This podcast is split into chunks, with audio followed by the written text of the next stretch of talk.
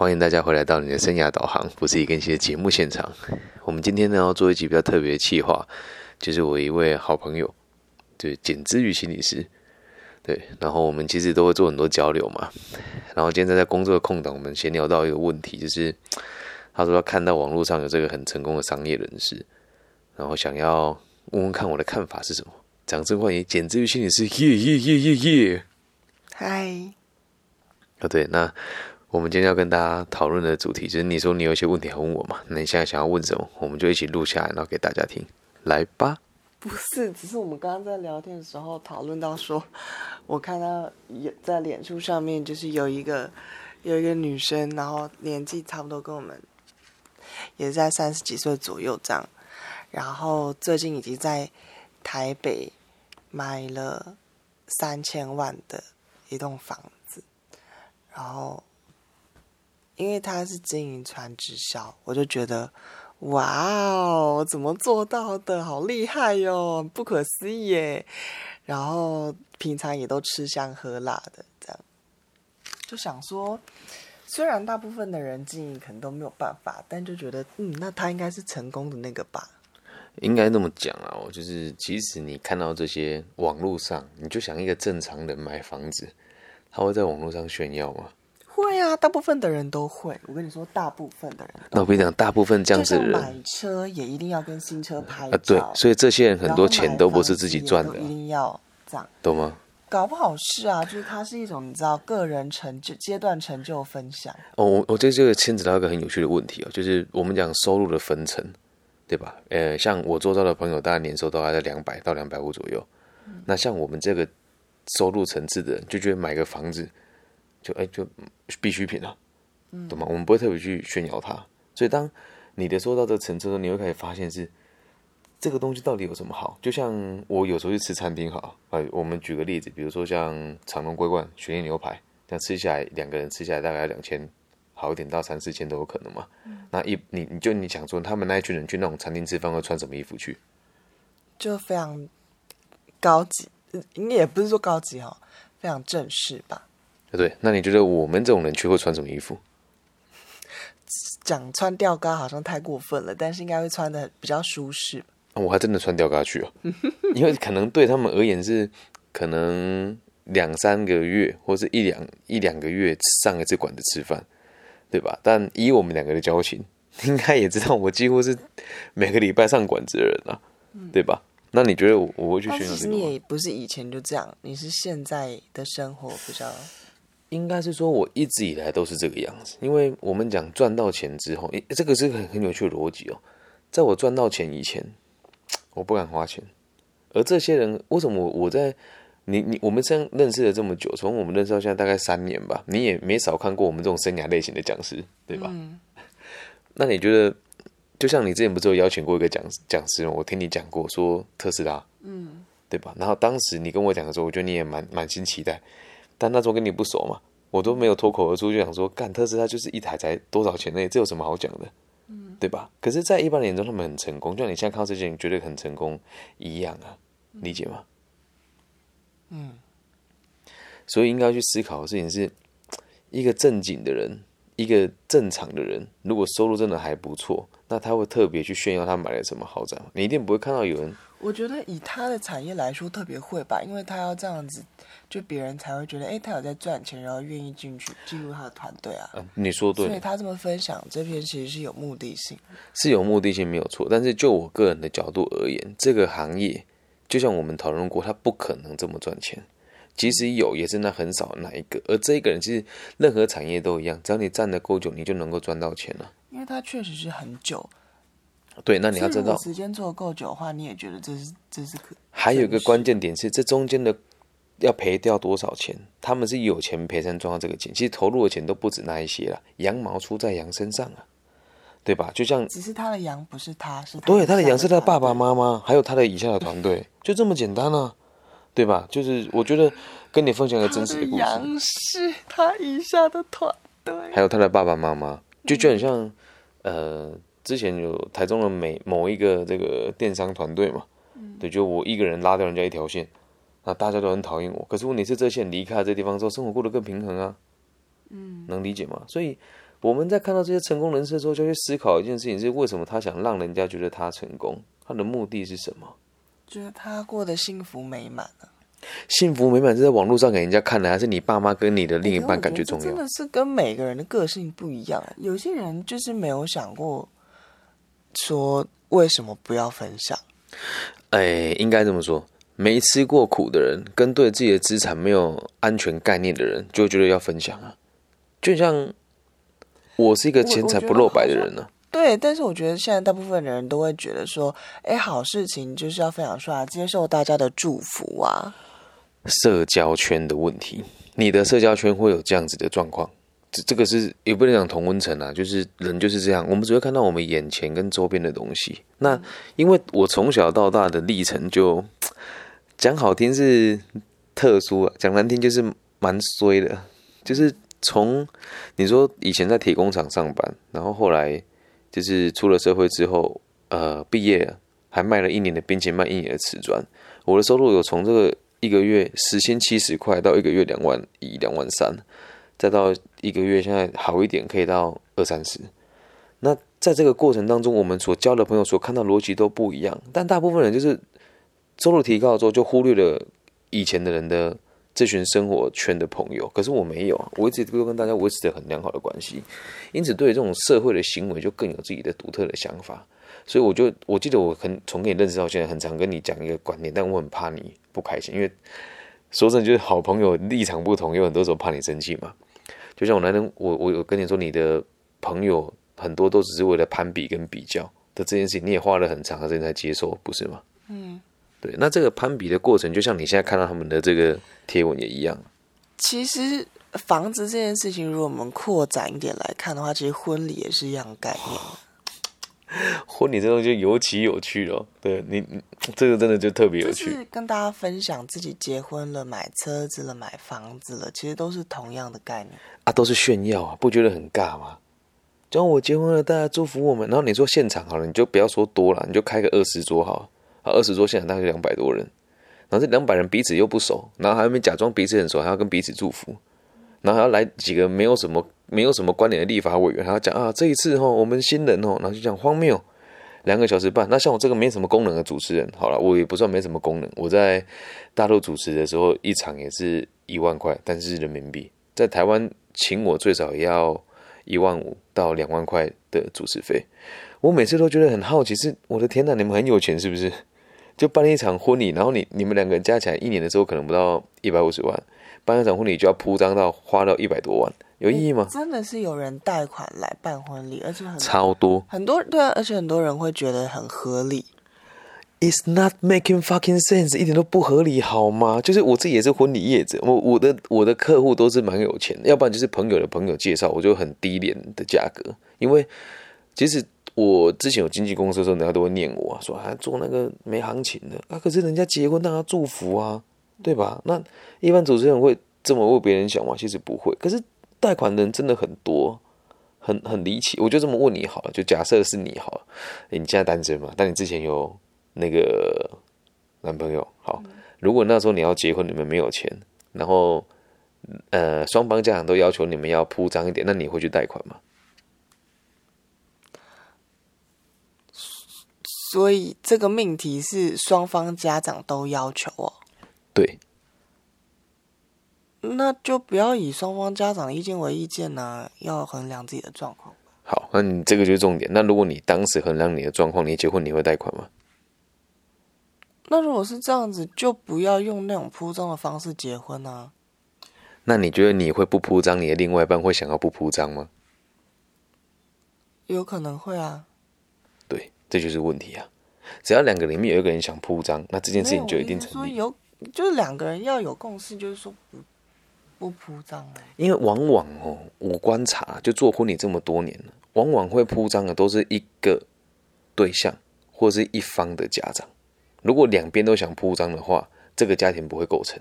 知道为什么吗？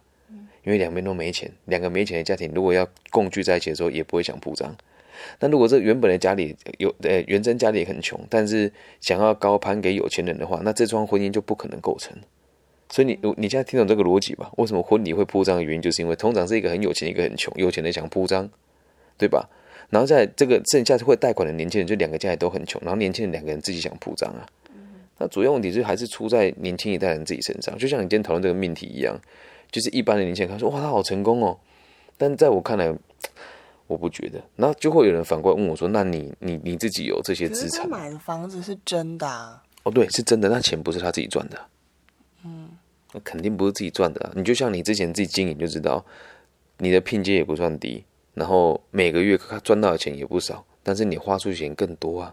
好，那如果他今天全部的钱不是都是他自己赚的，但是有可能他自己，例如说他爸妈帮他出头期款，那后面的房贷都他自己缴，其实也蛮了不起的。这个有什么好了不起的？这个就很像你说三千万在台北的房子买下来，我觉得最多就两房而已啊，住起来不会多舒适啊。三千万才两房啊？不然呢？你有台北还 你要看他住哪一区啊？他如果是三重、泸州啊，可能就可以再住好一点点。那三千万，我觉得如果买中古的也可以买，也可以买到不错的。但是问题就出在于说，没有是新房哦，那新的应该就不止三千。那如果新的是三千的话，可能就不是在蛋黄区啊。懂吗？然后你看到这东西，为什么你会知道它价格三千万？他自己说的嘛？没有啊，在留言下面说的。哦，那你觉得可信性有多高？他有破？当然不不不一定，是啊，可能更高啊。通常这些人会吹捧，我们等下来做个功课嘛。我告诉你，它价格一定不到三千。不这么讲，怎么有人会看？搞不好还是自己的小账嘞。网络上东西没一个可信的，能理解吗？像我们。以前在虚拟货币圈的时候，我觉得也没什么好不说的。以前虚拟货币圈的时候，我们也都会每个人说要开好车啊，然后像我就会去跟我的学长借好车出来开啊，然后就会在外面刷人家说啊，你那个 R 牌是租的啊，我这个 A 牌是真的，但这也是借来的，嗯，能理解吗？我们讲诈术这种东西，我们算是蛮精通的，这跟我们当讲师行业一样啊，理解吗？可是这样的路其实都走了不长，那他之所以能够在这个地方一直这样耀武扬威，而且还要在。他原本的生活圈里面去炫耀的话，代表他根本就没有成长。我跟你说，因为通常我觉得一般人也不会根据单一的事件，例如说，哦，他今天买房子就觉得，哦，他还很成功，是因为。加入他的这个账号也好几年了，然后一直看他有一种慢慢成长的感觉，然后好像真的从以前诶觉得也还好，然后到现在嗯吃香喝辣又买房，然后生活又过得怎么样，又带名牌什么各种，就觉得哇，好像他的收入真的有一种进步的感觉。要诓你们的钱，当然要做这么长远的铺陈啊，不然呢，哪有那么容易骗？台湾人又不是傻子。那他的爱马仕是怎么来的？啊，你说爱马仕二手的也没有很贵啊，你不是满街都是？你看一中街就好几那个二手精品，是能多贵？对吧？以我的财力啊，好，不要说不要财，以我的人脉，我要随便调出几个回家拍拍照，你觉得难吗？哦，应该很简单吧？那这样我的那些贵妇朋友们，我是去他家一趟，什么 可以拿出来拍一次？什么都可以拿出来拍？这本来就是啊，这种东西你能信啊？就像如果要我铺张我自己的。东西的话，我们不讲别的，讲我身边的好朋友哦，小豪包膜，台中旗舰店的这个老板，他那一台 B N W，我是不是可以拿来开？对吧？我跟他交钱没问题嘛，对吧？好在德国欧马副总潘崇宇，他里面每一台名车是不是跟他借他都会借我？嗯，对。然后再讲我的这个贵妇学姐，这个碧尔可，没有啊，那是你呀。是啊。那那一般人要怎么样防止被骗呢？啊，一般人的，我我们先拆成两两两两两层来回答这个问题哦。所以今天如果你有个有钱的爸妈，要要弄到这些东西是一点都不难，嗯，对吧？好，所以大部分的人的爸妈都不是有钱的爸妈。但是你看到这些在炫耀自己有钱人的爸妈都是有钱的爸妈，因为他们是少数，但他们可以炫耀，但多数的一般人根本就没有机会做这件事情，所以没有机会接触到这个层次的人，他们就觉得是真的。连拍照的背景都没有办法好看。对啊，啊，你就看了那些人看起来好像是过得好，其实很虚伪的啦。就是你要花那么多时间拍照，就像我吃东西，我最受不了，真的这边跟大家呼吁，你要是跟我吃饭，敢在我面前拍美食，我打爆你的头。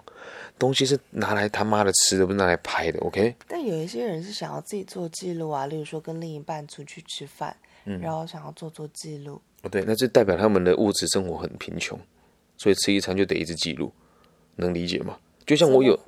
我有时候去吃餐厅的时候，就很像我自己。别人怎么想我不知道，但如果你你能够换个方式讲，我们高中的时候吃麦当劳是一件值得炫耀的事情。我住在乡下地方，我念西湖高中嘛，对吧？那你觉得我现在吃麦当劳，我会觉得它很高级吗？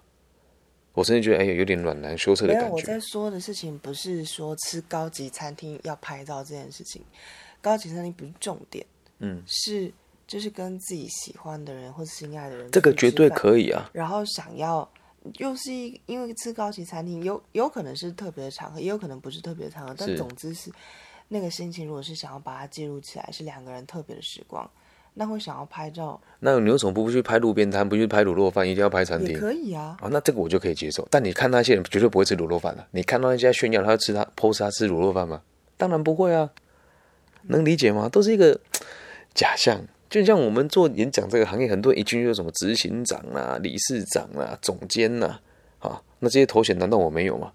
我有啊。那你看我哪一次介绍过自己？嗯嗯，能理解吗？这是我过得自在的原因啊。可是今天要跟你讨论这的主题的重点就在于说，其实你你对于这个世界的看法很单纯，嗯嗯，呃你的心理专业我觉得都很棒，可是就要看真正你心里面还是有动摇的。这根据古印度哲学家释迦牟尼讲的，这个叫不惊不怖不畏，你还没达到那个水平呢、惊是惊讶的惊吗？对我来表演是惊是哦，不就是可怕，哎，畏就是哎惊，畏就是会 或者是会咬牙齿惊惶的意思，会会惊惶，对，会惊惶的意思，嗯，就是这三个差别，嗯，所以你要慢慢的去感受这个世界，因为毕竟这也是我很常，我觉得在里面谈这个，我有点有有有点害怕你生气，但只要常听我的节目，你都知道，我对一般心理师是觉得都可以做得更好的，嗯，我认同啊。因为大家都知道。因为你知道，上次我还听到一个朋友，就是他模仿他心理师讲话，我都你来一段，来一段，笑来一段，出来来来一段，来一段。之类说，嗯，你要接受你的情绪，嗯哼 类似这嗯，傻小，嗯，什么意思啊？我就上次有听到，我现在有点难模仿，哦，我来一段，我来一段。我们现在叫双口相声可。是没有，可是因为他他模仿的真的太真实了，所以就觉得哇，哦真的，一般心理师真的是这样讲话的哎，我我讲一个我最近我的听众的跟我回馈的，他跟我讲，他现在跟他讲说，你不用担心啊，你已经做得很好了，我会一直陪着你，陪着你走出这一段阴霾。然后我就跟他讲说，你跟他聊多久？他说半年。我说我会一直陪着你不走出这段阴霾，然后赚你的钱来干。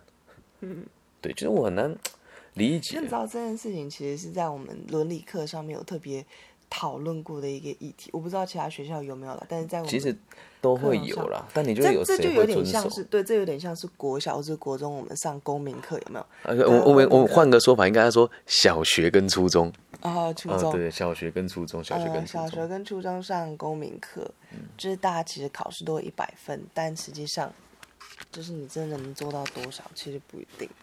对，这个东西也都很正常啊。像我们做商管，还不是都要讲学什么社会企业跟责任？但真的赚钱的企业，哪一个跟你讲社会责任啊？对吧？嗯，能够理解吧？嗯，所以今天这个话题，我觉得应该要也警醒我们，也警醒别人，就是不要花那么多时间去关注那一些来历不明的人的内容。来，你说说看，这个人是你的谁？定义一下什么是来历不明啊？因为就是就是以前认识的人，什么叫做来历不明？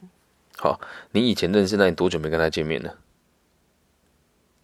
以前也没怎么常，那就对，那就来历不明的人啊。这就很像我小时候是，你的定义，是啊来历不明的定义。就像我小时候看过一个哥哥，好了，他住在我家附近，我从来都没有跟他接触过。他跟我说他很有钱，你觉得我鸟他吗？不会，这叫来历不明。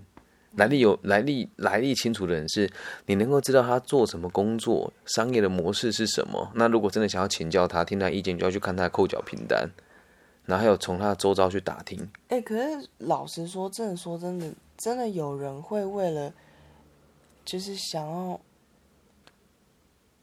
想要什么？别人的收入，然后去跟别人说，哎、那你扣缴哦凭单给我看。你看，这个就是这个关键点哦。来，我有很多学生都有看过我的扣缴凭单，因为我做的工作是生涯规划。那你说你那个朋友做传直销吗学？生跟老师的关系好像比较 OK。那朋友之间，就我想要知道你赚多少钱，你可不可以给我看你的？我会我会给啊，因为我问心无愧啊，你懂吗？就是我我的朋友也有人跟我看过，像之前我有一个高中同学，他去参加那个什么理财课程，然后我就跟他我就跟他讲很多这都是骗人，他不信嘛。我说你今天回去叫你老师拿存折给你看，嗯，对，然后他们老师没拿给他，我就拿给他看了。嗯，我说这个是我的存折，这是我去年的扣缴凭单。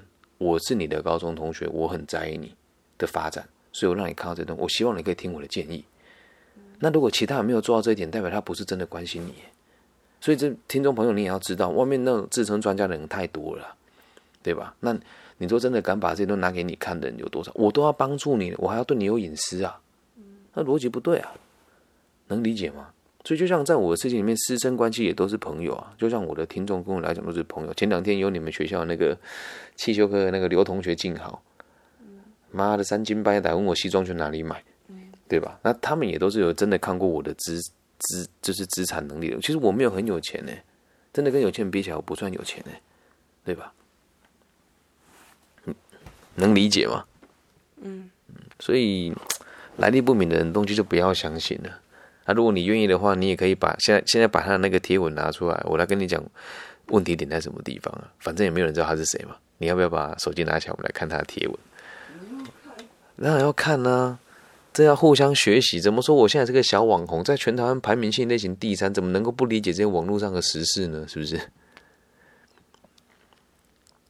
因为。在过去这几年，我们也处理很多这种，并不是说所有的传直销都不好，其实也有好的传直销。但我身边做的好的传直销的朋友，都不是铺张的人，能理解吗？也不是真的这个行业这么糟糕。可是大部分会用这种方式吸金的人，当初来的带来的这种新人的逻辑，就也都不是真的为了让这个社会更好。其实传直销是一个可以很良善的制度了。对，但是现在要找到个良善做法。我应该这么讲，就是一开始在美国的时候，他们会做传直销的原因，安利哦，是因为美国的幅员广大，所以他们买东西非常复杂。你要去买个卫生纸，你要开车开两三个小时到城镇里面去，懂吗？那他们用这种方式，就是哎，你可以透过我购买，那这样速度就变快很多啊。这样能够理解吧？好，你就看哦，哎，你说这个。火锅啦，吃起来最多大概就七八百到一千块啊。然后这个下午茶就只是一个舒芙蕾跟一杯咖啡，加起来最多就五百块啊。然后你看这个加一杯咖啡五百块有点太贵，差不多啊，在台北嘛，我们就高估它一下嘛，对不对？然后再看这个，没有你要看的是它的包，包又怎么样？这么大咖，然后呢？多少钱吗？了不起十几万吧。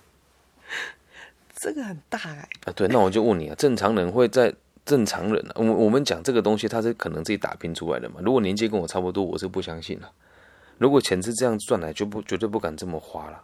真的吗？本来就是啊，你就看来以我的能力买这个包，我应该买得下去。那为什么我不买？因为我对社会有责任感，而且我不想要让别人觉得我很赚钱，因为我对别人没有目的。那这会不会是男女差异？哦，这不能这样，但这样很很物化女性呢，对吧？好像所有女生都很浮夸一样。但不能这么说，就是因为你不会买包嘛，但是男生可能会买自己想要的东西。哦，我会买袖扣，我的袖扣就很贵，但我的袖扣也不会这样子炫耀给人家看。你你要是有机会，我现在给你看我那个万宝龙的袖扣，对，那个确实不便宜，但不会拿来炫耀啊，何必呢？对吧？那是我拿来，其实是就是同样的意思啊。那你觉得这个东西这么大这么显眼？来，我们就不讲别的，中部 LV 负责人你见过吧？我的好朋友你见过吧？嗯。他会拿这么粗俗的东西吗？自己应该不会。我们不会，好吗？这叫品味，OK？所以像某一些品牌，他真的很有品味。对，所以这个东西不叫品味，一出来，这个不是品味。然后再看那那来，我们再我们再看他吃馆子的频率，好了，你就看到这个是九月二号嘛，然后再是九月五号啊，这个不叫馆子，OK？这个就是一般的火锅店而已，只是拍照很好看，OK？然后再看这个咖啡馆，好啦，这一餐大概就三百块。我跟你说，哎，你说。泡咖啡馆的用意就是在告诉大家，我有的是时间。有工作者没错。那我开咖啡馆的意思是，我是掌控打工仔。那照这逻辑讲，我开咖啡店是掌握所有的自由工作者。那所以说，我现在把咖啡店关掉。所以你要去，你要去理解一件事情是，哪有那么多时间拍这些照片？就这三张照片，因为他是自由工作者。哎，那拥有被动收入，我是不大相信的。你再看他这卡包。好，这很贵。嗯，好，你就直接跟我讲多少钱，我对这个没兴趣。你讲是多少钱？多少？那就对了，那就对了。然后再来，只是因为精品包不在我的生活圈当中。要买到 A 货其实也不难呢。对，要买到 A 货其实也不难呢。要我调我都调得到。对，然后你就看这个，我我我说真的，任何你看我身边这有钱人，比如说杨色鲜羊乳的老板，然后欧马的副总啊，小豪包膜的老板，跟我的这个好兄弟卢卡斯姚，好就还有我的这个学长，就这些赚钱的朋友，你也看你也见过好几个嘛？你觉得在我们的世界会认为这些人是有钱人吗？可是你们那个世界有点太高端。我先讲，我们其实不高端哦。要说我们都是我们都是白手起家的人哦，是哎，我们其实不高端哦。你要讲真的高端，就要去找那种上市公司的二代，那个才叫高端。我们不是。我上次去丰原演讲，认识一个那个沙漠渔夫，那个才叫高端。人家在台湾，然后搞阿拉伯的钱，在阿拉伯养鱼，嗯，薛豹那个才叫厉害的人啊。人家很低调，他开口第一句他说：“李老师，我相信你是成功人士。”我说：“为什么？”他说：“因为你演讲不穿西装。”干，我笑翻了。因为他他的身价很惊人，他去听我演讲是穿穿一件无袖，然后穿拖鞋，嗯，现场身价最高就是他，他还送我去骑，送我去开车。最有趣的是我开车，他妈的他骑车、欸，懂吗？所以你说要我们，我们平常也不想跟人家解释这种事情啊，所以我们去演讲的时候，也常遇到那种自称有钱人会从在我们面前显摆，哦，就比如说一只一只这个二十几万的表在我面前显摆，就这个东西是我们以前做房屋中介的时候娱乐的东西，嗯，那现在我们可怎么会去买这些名牌？不会，不是花不起，是不屑花。花钱在这种地方都是换个方式被财团压榨、能理解吗？嗯，这样了解哈。嗯，那你如果说从面相来看，我来剖析给你看哦。来来，咱们来剖析一下面相。就这个呢，好，这个人原生家庭的状况一定很好，看就知道。为什么从小是被富养的脸啊？对，就是他的那个脸型是富有的脸，那他的本性一定也不坏，他也不觉得自己做的事情是坏事，他甚至没有意料到自己在做的事情对年轻人没有帮助，他也会相信自己对社会是有帮助的，但他完全都没有意会到他会成功是因为家里有钱，然后他也在不知不觉当中被带坏了。正常人谁会拍这种照片？你告诉我，自拍啊，谁会拍这种照片？我跟你说，大部分的人都是这样。但这些人都不是正常人啊，他是在网络上的正常人啊，能理解吗？对对对，就是 IG celebrities。对，然后再来看到这个哦，他说他演讲一堂课就这么多人，好一百人感觉很酷一样。那像我们这一种一人，百人感觉我们这种就是每几乎每天都是一百人演讲，我觉得哦，所以呢，so so fucking what 对了，对，and then 对，就然后呢，对，然后如果没猜错的话，她嫁的老公状况经济应该也都还不错，肯定的，所以他才有时间继续这样自由下去，这样能够理解吧？而且这个东西哦，其实你老实看、老实讲，深入的去理解它，就会发现他们其实是有一群人一起在做同一件事。你看他每一篇贴文，基本上都有标记别人，对，或者是跟大家一起一起做这个是增加战术非常好的策略啊。。对，你也知道啊，啊，能你还相信他讲的话？那你看，我虽然对对战也有迷惘，呃，对战也有迷失，但你觉得 对战对，你觉得我会去标记别人吗？不会啊。嗯那他们为什么要互相标记？因为大家都有共同的目标，削年轻人的钱嘛。嗯嗯所以年轻人看了会觉得他们很有钱，对。但是，就我如果是我了，我喝这个一杯二十元的饮料，如果还要打卡，让我觉得很潮，我觉得真的太丢脸了。对，所以他们不觉得，他们的目标是年轻族群，不会是我们这种真的赚钱的中间族群啊。嗯，能够理解吧？嗯，啊，这样听完有没有觉得，就是要不要对他们这么羡慕了啊？那我们现在再看能不能看到她男朋友的 IG 啊？可以，可以，可以，我们就把它点进去看吧。我们就看一下，做个全面性的这个，哇，这个 NTCU 啊，好学校啊，我们就来看一下。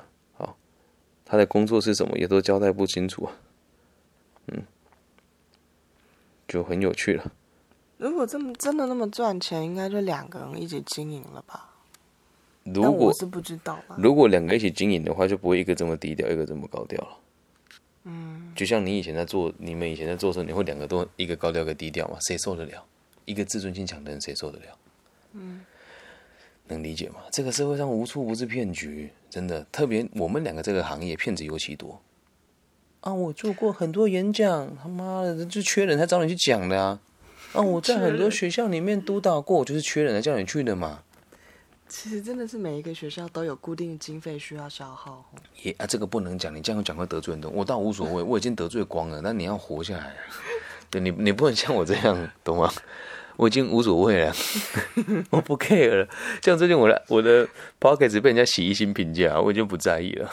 嗯嗯，就是很有趣没的关系啊，大家不知道我是谁，啊。对对，哎，没有，刚刚有讲，完蛋了。不会了，不会了，没事没事，就是透过我们就是走一个非常真实的路线就。透过这个机会，能够让你明白，让你理解到，就是你过去看到的事情有很多都是可以推翻的。那我们现在推翻的只是你的交友的迷失。那我觉得你也是一个很有潜力的人。接下来要带你推翻的，应该就是你的对于这些权威老师的认可跟尊重。这是我的想法。但你也可以选择，我真的是很怕权威耶。你怕他们干嘛？他有给你钱吗？我就问你，讲句更难听的，我李根熙给你的案件是多过于这些老师给你的案件。嗯，这是实话吧？然后我带你念的书也没比他们少吧？那你说你怕他们，然后你不怕我，哎、怪，逻辑很怪，对吧？你要真的打开你的心去感受，谁是真的关心你的人，跟在听节目的大家都一样啊。你听我的节目就可以听得出我对你们是在意的，非常在意，所以我才认真做节目。就像我在意你一样啊，我在意每一个人的发展啊，能明白吧？推倒权威，我觉得不一定要做到很绝，但你一定要知道这些人不是好东西。特别是曾经做过要帮助你的那些人，然后你看到你身边那些年轻的心里是跟着他们现在可怕的样子，你要发自内心的讨厌这些人呐、否则你走不出这个圈圈呐、但不要在他们面前讲跟，大家分享，你觉得这个是你到目前活得还蛮自在跟成功的诀窍吗？我也不能讲我成功吧，但我真的很自在了。对啊，就是我想理谁就理谁，我不想鸟谁我就不想鸟谁。包含我去某一些官方单位开会的时候也是这样啊，对吧？我不在意别人、啊，很多人去也是西装笔挺。我还记得有次去开会，某一位年轻二代穿着西装来，然后讲话来畏首畏尾的。我穿 polo 衫，开会时侃侃而谈，结束之后局处所长绕着我跟我讨论事情，他被晾在旁边。这不是说我要去贬低他，是人只要流于形式就会变成这个样子。特别在那种很多人群聚做委员的地方，尤其明显，人间百态，世态炎凉啊。就还有一件事是，我觉得台湾的大家真的要加油，真的，因为我最近迷上脱口秀，那真的很精彩。我看台湾的，我直接点名也无所谓，反正跟这打八竿子打不着。像什么龙龙、黄豪平、伯恩，我觉得哦，no，很很 low，没什么内涵。那个段子你笑得出来，我都笑不出来。对，那我就特别喜欢杨笠啊、李诞啊，然后还有这个脱口秀大会上面的每一个选手，还有什么何广智、呃，什么广智啊，还有那个我没有容貌焦虑，忘记他的名字了。真的很棒哎，对就是棒哎。这个就是我们讲层次上的不同，所以在台湾的大家处于一个同温层。如果大家认为这东西是好东西的话，台湾真的很小，对，就一辈子都无法欣赏真的好的东西了，能理解吗？所以一定要有世界观，一定要有世界观。台湾就是一个小岛，但是我们是一个非常富足的小岛，是但我们不代表要被这些人牵着鼻子走啊。就像你刚看到那个 po 文说自己买房子的那个人，他也不过就是这个岛里面的一个过得比较好的人而已，所以就不知道哎、就可能因为我的粉丝全世界都有，就是像在硅谷、戏谷工作的，在洛杉矶、在丹佛工作的，我的粉丝年收入大概都是两百万到三百万台币，那我也不觉得这个有什么好特别。哦，我跟你讲一个有趣的事情，我有个粉丝跟我说，他在丹佛读大学，后来在丹佛工作，然后他妈妈就帮他买了一栋透天，当时买是大概台币九百万，然后现在好像已经涨到三千多万台币了。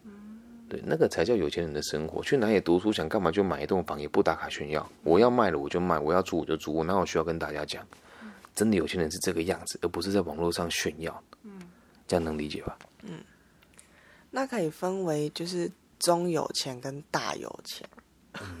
其实，在我的世界里面，只有分能不能实现大亨保小小有钱，实现大大亨保自由，就是有钱啊，就是我想要自己的大亨保没问题啊。在我的世界只有这个区分，因为我没有物欲，所以我们讲有没有钱也是来自于你怎么看待这个人。就像小豪包膜老板，他的收入一定是我的好几倍，但我们两个的开销跟支出是同样逻辑的啊。就比如说，他今天想要吃一点好一点的东西，OK 啊，我可以陪他一起吃，我不是吃不起。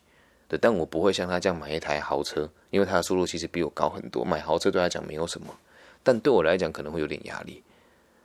而且我不需要，他们需要跟厂商互动嘛，但我没有啊。我去每个单位演讲，我就是开这个。今天我去暨大演讲，学生我说：“老师，你这个成功人士开什么车？”我说：“我开三菱啊。”然后旁边有个同学露出非常失望的表情。我说：“孩子，我不是金钱的奴隶啊。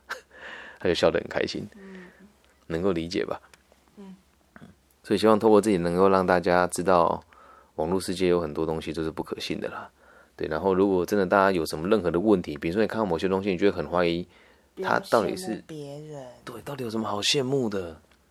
对啊，我讲一个也是真实的故事，就在这个我家门口的盆栽那边，我那一天哦，一边走啊，还抱着我女儿，一卢卡斯打来，哦，姚祥芳就是这个金桥集团的三代。他还问我说：“这个我们到日本实习的这公司还开不开？”啊，后来因为疫情，我们就没有继续合作了嘛。讲完之后，下通打来了，这个杨色香杨色香的老板，他还问我说：“他他的员工的这个问题该怎么解决？”聊完了，接下来是那个第三个人是谁来的？忘记第三个是谁，反正就是都是生意上还蛮有头有脸的人。讲完之后，我讲了大概半个小时的电话，然后女儿在我怀中睡着了。我就在想啊，这些人为了金钱而努力，但谁可以像我这样一边抱着小孩，一边享受天伦之乐，一边吹着这微微的风，然后跟你们讨论这些你们的烦心事？那也是你刚好没有讲课的时候，不然你讲课时候也忙。但你要知道一件事哦，他们在忙的事情就不是一堂课两堂课，他们要做的生意是每天都在 run 的。是是是，对，所以我觉得我和他们都一样，也有都想要认真的，也也都有想要认真的过自己的生活，但是。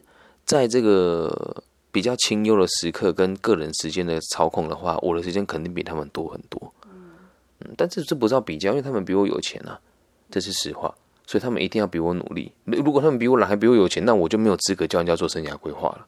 所以我并没有很尽全力的在追求利益的这件事情，就包含有时候你们学校给我的钟点费也真的是，只是确实很很偏离我的行情啊，但我都愿意接受啊。因为我的目的就不是钱了，所以就像你讲的，不羡慕别人 生活好过很多啊。是，嗯。那今天这一期节目大家就录到这边了。我希望大家就是如果有看到这种你看起来很可疑的东西，或是你觉得哎好像不是真的，我们都可以直接通联聊一聊，然后录成一集给需要的朋友。然后也欢迎大家就是在这个你的社交软件上面帮我打个 hashtag 嘛，你可以说不要羡慕别人，对，然后网络炫富不是富。啊，这两个关键字分享给大家。对，网络炫富不是富。好，那如果是大陆区的朋友，记得在网易云的频道帮我留言分享加按赞。那如果害羞的朋友呢，你可以直接加我微信，我的微信号是 B 五幺五二零零幺。对，然后也希望大家可以去听听这个治愈老师的频道，他的频道叫做是心理师带你读读书。对，也会用我们一样的方式带大家看看书哦，大家可以一起追踪起来。对，那如果是台湾区的朋友，就上网 Google，我的名字叫李庚希，木子李，长庚的庚，王羲之的羲。那希望我们这个频道呢，都可以带给社会更多安定的力量。我爱你们，拜拜。